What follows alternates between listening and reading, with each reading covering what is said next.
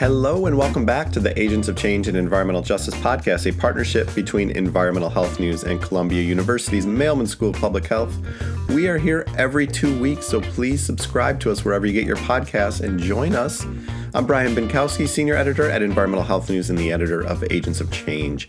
I just want to take a moment and point out the fantastic job our social media team does and encourage you all to follow Agents of Change in Environmental Justice on Twitter and Instagram, not only will you get to know the next generation of environmental justice leaders, but you can be part of our community. So hop aboard. Today I am talking to fellow Dr. Denise Moreno Ramírez, a postdoctoral research associate at the Center for Toxicology and Mel and Enid Zuckerman College of Public Health at the University of Arizona. We talk about how she came to embrace community centered research, the hidden toxics in auto shops and beauty salons, how we can better protect those workers, and the uphill climb against harmful beauty standards. Enjoy.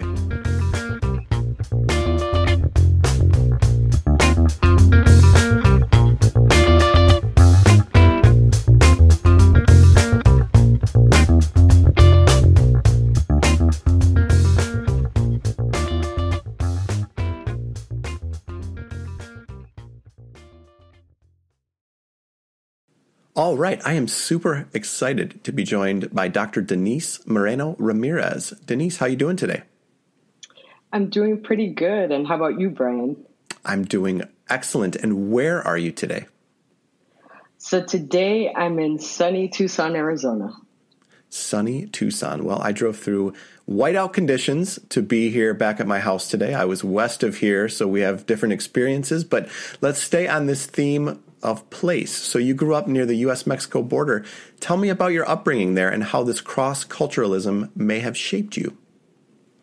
Uh, yes, so I grew up in Ambos Nogales, or the sister cities of Nogales, which is located in the Arizona Sonora border. And my family is divided by an actual political boundary, but I grew up surrounded by family members from Mexico.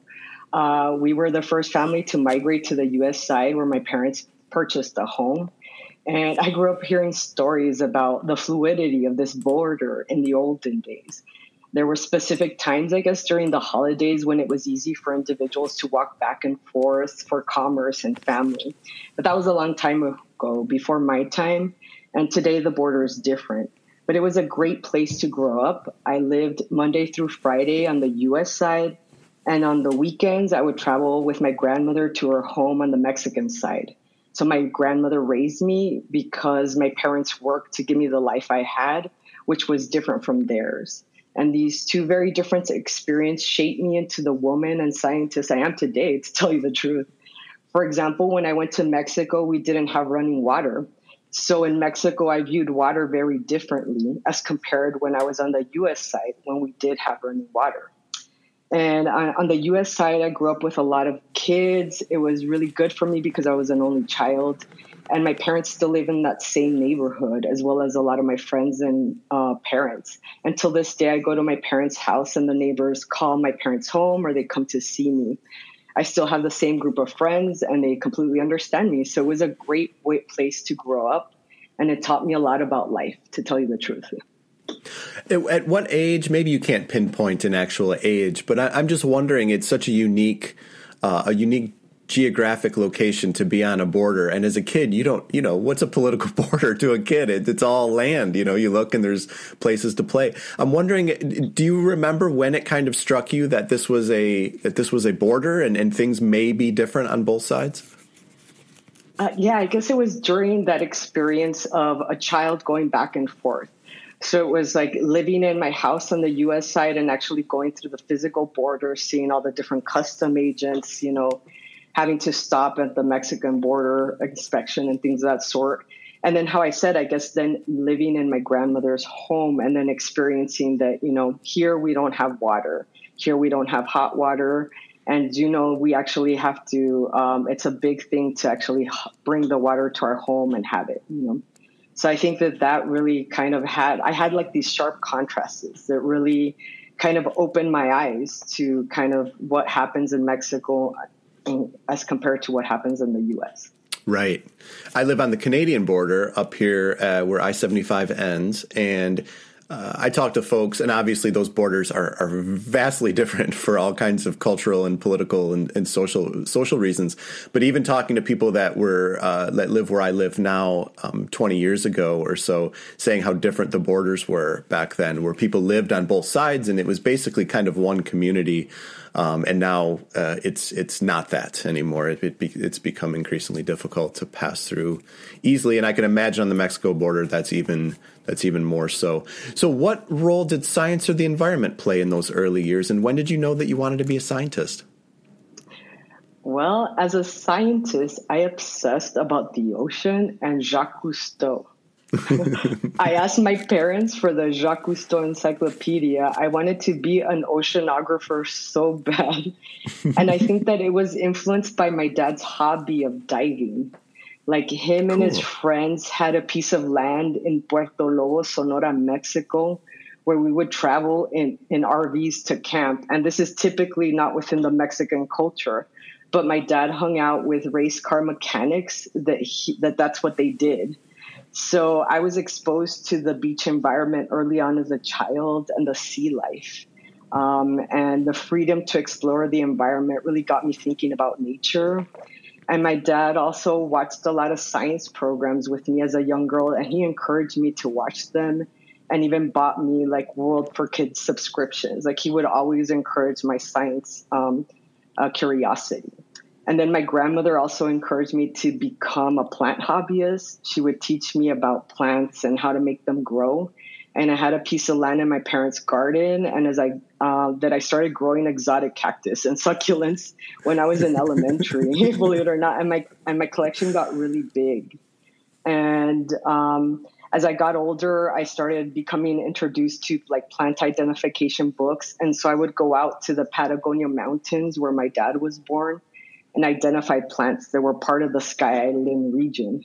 And in the pandemic, I became uh, reconnected with it. But, and also an additional story is that as a young adult, I experienced helicopter science in my community because industrial chemicals and military contamination was causing people in my community to become sick or die.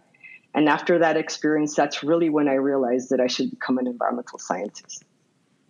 That's excellent. So you both had this kind of uh, uh, intro to the beauty of the environment and, and the ways it can really invigorate us and make this planet worth worth saving, and then kind of the ugly side of the you know environmental injustice and environmental issues and scientists doing things the wrong way. So I really appreciate that. And it sounds like you had a lot of pivotal moments in what you just said, but what is a defining moment that has shaped your identity up to this point? You know what, Brian? I was going to give you originally a very generic answer. uh, but I'm not. I really thought about it because, you know, you have that generic question that you have in your back pocket, but I actually thought about it. And a defining moment for me was when I discovered punk rock music. I heard the Dead Kennedys song Holiday in Cambodia, and that was it. that song describes things in a way that impacted me. I remember there was another person in my junior high that had listened to them her name is Alma Inigas. Shout out to Alma. And we were we thought we were super cool. Uh, when I was older, I became immersed in the punk rock scene. I started going to punk rock shows in the United States and in Mexico, and it was a movement. I listened to bands like Minor Threat, Fugazi, and then I became a fan of radical punk from Spain and the Basque Country that includes bands like Eskorbuto and Negu Goriak, just to name a few. And all that music became my anthem for my undergraduate period. To tell you the truth, it was the best way for me to learn about ideas that were not readily discussed in school or in the university. For example, that is where I first started reading about books about environmental racism and social justice. At, a lot of the shows, they had books and zines that were discussing these radical ideas. Uh, there were books from all over the world sometimes, and it was definitely a big defining moment. I still, to this day, have some of the books and zines that I bought in the punk rock shows, as well as the mixtapes and records. I love that. That is such a great answer. And I can really relate. So when I was in college, I got really into the Grateful Dead, which is kind of a punchline for people. You know, you're smoking pot and listening to the dead. And sure, there was plenty of that. But it opened my eyes and brought me in front of people who were very interested in, in not only kindness and love and peace and, and values I still hold today, but also the environment and protection of the earth. And it kind of God, it kind of changed me as a human in so many ways. And I, so I totally understand that. And when you talk about the punk movement, it's not just the music, like you said. There is, uh, there, they were speaking to a lot of uh, social ills. So I, I, think that's that's a great answer. That's one we've never had on this podcast. So uh, I'm glad you didn't take the generic route. So let's talk about some of the work that you've done since um, since you became a scientist. So I want to talk about the Voices Unheard, Arizona's environmental history project I saw that you were part of. So this was a community engaged oral history to study the narrations of people living and working near two Superfund sites in Arizona from 2016 till 2020. So can you tell us a little bit about the project and most of all what we can learn from these kind of community narrations when we think about contaminated sites? The Voices Unheard project was my doctoral research project. I collaborated with communities in South Tucson and Dewey Humboldt, Arizona.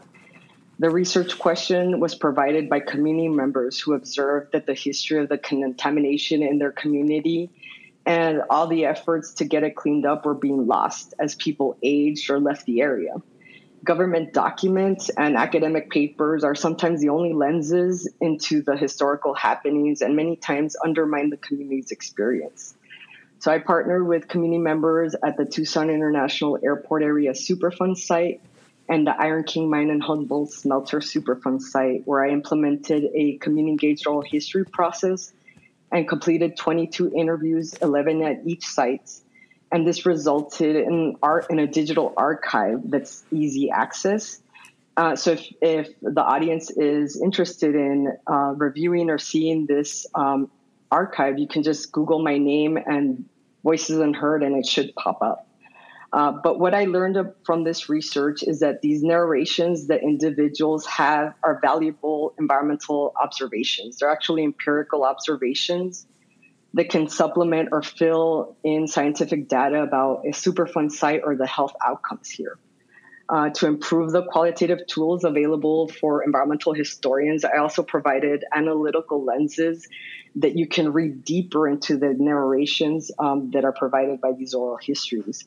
So I utilized the lens of social heteroglossia and critical race theory to offer new ways of approaching um, how individuals uh, our knowledge brokers in the spaces and how they function here, and also the counter stories that emerge to point to the systematic inequalities in, in popular history. So I'm wondering, you mentioned um, growing up that there was helicopter science in your community. So there's a big time gap there between that happening and this and your doctoral project. And I'm wondering if there was other instances or other things, light bulb moments, because it's not always common to partner in the with the community the way that you did here. It's not always uh, popular in academia. Uh, that's not how research is always done. Um, wrongly, as we've pointed out on this podcast a lot. So, did you get pushback for wanting to go that route? And and kind of where along the way did you have? Were there other instances where this was the way that you wanted to go when it came to approaching community research?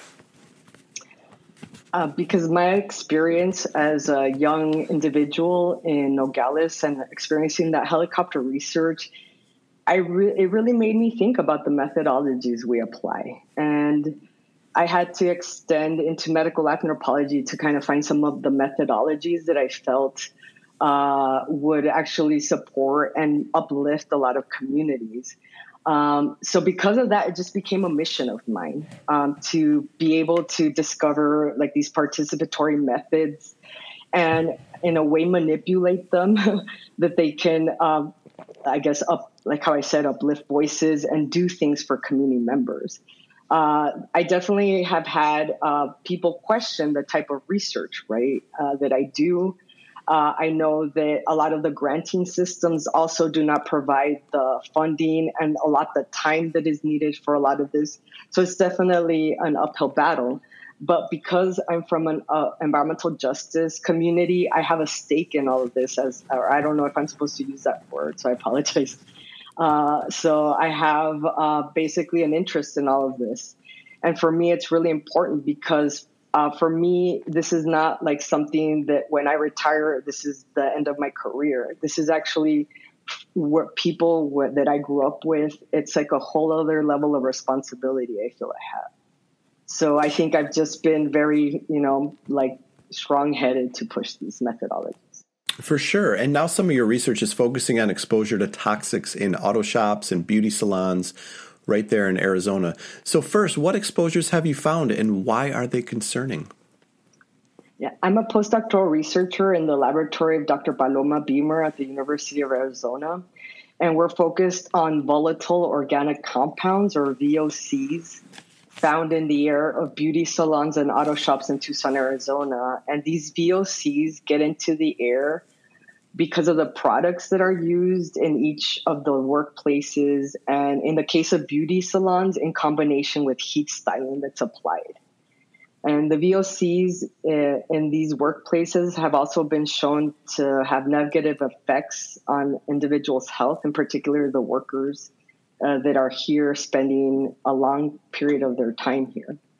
And, uh, individuals exposed by these VOCs usually experience like eye, uh, nose, and throat irritations, headaches, loss of um, coordination, nausea, damage to liver, and damage to central nervous system. So these workplace environments are concerning because the workers in these industries are exposed to these compounds for long periods of time. And also, recent studies have shown that um, salon workers actually have direct impacts by these chemicals in their body. So, what are some of the ways, whether it's at the workplace level or at the policy level, that we could be better protecting these folks? Well, in the workplace level, individuals can implement the hierarchy of controls and that's something that uh, we have based the project on. And that's elimination, substitution, engineering, administrative controls, personal protective equipment. But then on the policy side, we need to pressure governments to strengthen existing worker policies that result in safer work environments or join coalitions pressuring companies to develop cleaner products. We need to eliminate harmful chemical products, period. When you when you talk to some of the workers that are um, in these auto shops and, and salons, are they aware of these exposures, or are you are you bringing them news, bad news? No, I'm not bringing them any news at all. They're actually very intelligent and they've observed the diverse health outcomes that they experience. So a lot of time people self-report like allergic reactions in their skin or different uh, headaches or things of that sort and a lot of them are aware. And a lot of times when we approach them, um, it's kind of a, a, game for them to try and say, "Hey, do I want to know what I'm exposed to, or don't I?" kind of thing.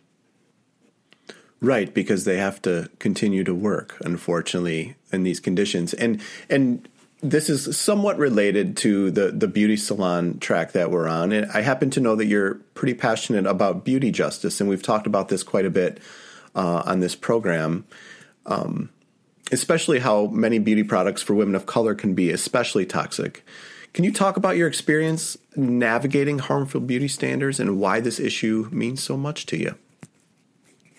Yeah, for me, beauty justice is personal. Uh, when I learned that women of color have higher body burdens of chemicals because of the products they use or the racialized marketing that corporations apply to increase sales, the topic of beauty justice captivated me because I ultimately uh, understand this topic at an intimate level.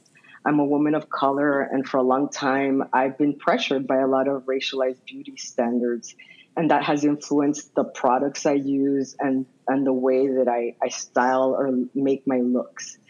So, and this is a very personal um, topic for me, and that's why I'm so passionate about it. Do you do you have plans to, or are you engaging in any research specific to personal care products? Uh, no, I'm not. We're only uh, focused on the volatile organic compounds in workplace air at this point. And where did those VOCs? So, if we're talking about salons, I think auto shops are maybe a little more intuitive. Where where do VOCs come from? What are they? What is making them go into the air? Yes, so a lot of them are found in the actual products uh, that uh, a lot of the salons utilize. So once they're applied either through shampoo, conditioner, styling products, hair oils, different things like that, you start actually placing those chemicals into the air. They can start volatilizing. And then when you apply the heat styling, that's actually really important. That's when you actually make the chemicals volatilize more into the air. So when there's heat applied, things get worse, gets into the air, and then it can be inhaled. Correct. And that's kind of what we're trying to figure out is what's happening in that air. Are new VOCs being generated because of the amount of VOCs in there and then also the amount of heat that's being applied just to the entire salon? You know, those are the questions we're trying to figure out. I think one of the things that surprised me as a younger journalist covering chemical policy, chemical regulation, toxics was I just figured that if something was used, that it was safe and that it was proven safe, and that if it was in shampoo and, or or whatever, that that someone had said, okay, this is good. And of course, that is not the case, is it? Yes, that is not the case. Unfortunately, sure. unfortunately, we are being failed. Well, uh, some of the science can be heavy. Of course, uh, most of the folks we talk to on this podcast, their their research is kind of down. It's a little bit of a downer, um, understanding that you're doing this to make people's lives better. But I do want to ask you, what are you optimistic about? Whether it's about your research or other other kind of areas of interest, what makes you hopeful?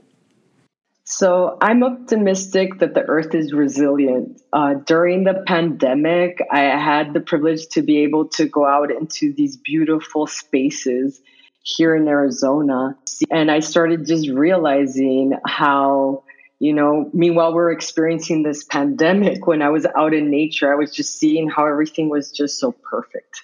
And I realized, and that brought a lot of comfort to me that the earth is going to be all right. So we noticed that animals returned in, in some areas that we hadn't seen before, and air pollution plummeted in some cities during the pandemic. And of course, we say all this knowing that there was a lot of pain and suffering going on in concert with that. But was there anything kind of geographically that you noticed that was different, or was it just kind of seeing things with new eyes because maybe you had more time? Uh, it was really just great to experience for the first time hiking and camping. And then it was also great to just experience everybody else that was rushing to nature. So we're very fortunate here in Arizona that we have a lot of uh, open space and very gorgeous, beautiful desert. So there was a lot of people just going out and trying to just be in nature during the pandemic. So it was great to see others trying to do the same things. Yes, I found my I live in a very rural area and I found my experience of the pandemic was vastly different than many friends that lived in dense cities because they felt trapped and confined and I was like kayaking and around. And again, this is not in any way to make light of what was a very, very uh, kind of crisis ridden situation. But in terms of being quote unquote locked down, I didn't, I never felt very locked down. It was just a lot of outdoors time. So I'm glad, glad you got to experience that as well. So before my last question, I have three fun rapid fire questions for you where you can just answer with one word or a phrase. My favorite movie is the Muppets Take Manhattan. I just watched the Muppet Christmas this past Christmas and I could not get enough of it. It was fantastic. The best piece of advice I've ever received is behave well. If I could live anywhere in the world, it would be an island in Belize. and Denise, this has been so much fun to get to know more about you and your work, and I really appreciate your time. And my last question is what is the last book that you read for fun? Oh, Brian, you know what? I really tried to read a cool book before this interview. I really did. but that did not happen. The last book I read for fun was Charles Dickens' A Great Expectation. Believe it or not, Yes, that's a fan. That's a fantastic one. And since it's been a while, what? How about like? Have you watched a good movie or TV show lately? What are What are you? How about on that front? Well, I you know what I've been uh, watching a lot is those new programs that they're reality programs, but it's of the individuals that have to survive in nature. I've been very interested in those programs because that's one of the things I don't think I could do. So it's been great watching that. Yeah, I think there's a lot of. Um, so I, I actually I do hunt and fish, but I do think there's a lot of that uh, more than sometimes I'm comfortable with thinking about being out there for months, having to survive like that. Uh, so it is a different different mentality to go and be there with a knife and nothing else. But so Denise, this has been so much fun. Again, it's been so great to to hear more about your work, and I've I've really enjoyed my time working with you here at the fellowship. So thanks so much for doing this. Me too. Thank you, Brian, for inviting me. This has been great.